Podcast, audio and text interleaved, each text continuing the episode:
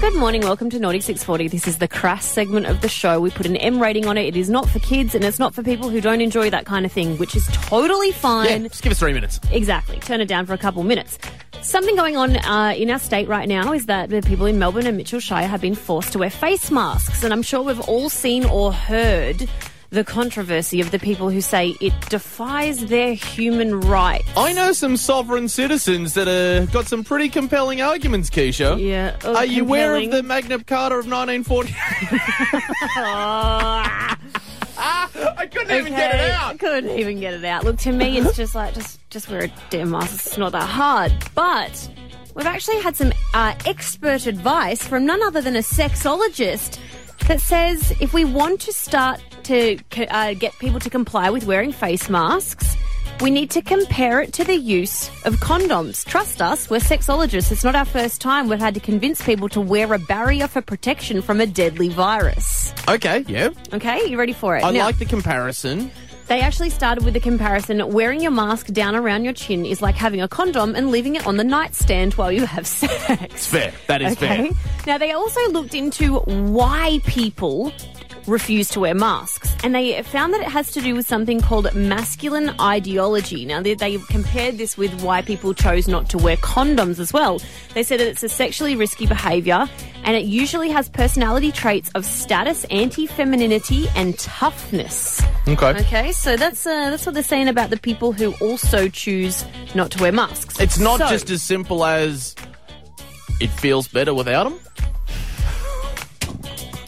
Look, I think that we could say that for both of those things. I, you're good. You're good. I'll say it for both of those things. So, how do we get people to wear the masks? We ask. Well, they've Put- said that Is we're, it put flames on them? give them different flavors. Actually, that might Ah, work. good Okay, work. they've got a couple of suggestions. Uh, they said that when people see the uh, see it as being the norm, more people will get involved. Yes. So if everyone does it. That person who's not wearing one is going to be like, oh god, I want to be a part of the pack mentality. I feel this is like trying to get kids to wear hats at playtime. no hat, no play, guys. Oh, but if that one kid isn't wearing it, mm-hmm. just need all of them to wear it. They've said guilting people into compliance does not work as much as shaming people might feel satisfying. Does. The end goal is. they basically said people who aren't complying might be assholes, but telling them that won't actually convince them to wear one. A better route is to make them understand where you're coming from. And gently point out the errors in their perspective. The condom equivalent is, oh, you're allergic to latex? Have you tried lambskin or polyurethane versions? I thought lambskins were big no-nos. Well, I haven't.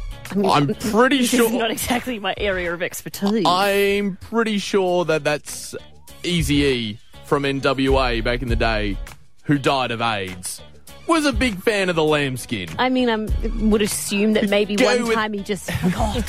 he Don't just forgot to put it on. go with latex. Don't go with lambskin. That's Well- what I'm led to believe. Well, this is to compare it to people who say, Yes. I have breathing problems, I can't wear a cloth one. Yeah. So you go, all right, let's get you a surgical one, let's get you a different version, something that you are comfortable with.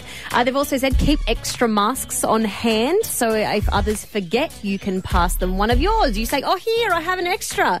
Just like you would be happy if your partner. If that, you know, if someone said to you, "Oh, sorry, I don't have a condom," and you go, "Don't worry, I do." I got Let one me ready just to get go." It out of my purse for you. I was worried about this condom analogy, but I think it works. It's weirdly I think it accurate. actually works. I thought they were going to like compare the two like very literally, and like, well, I have some problems. One's airtight and one isn't. Um, And they're not going to tell you to wear a condom on your face. I know which one I'd rather breathe through, for example. The Hit Breakfast Show.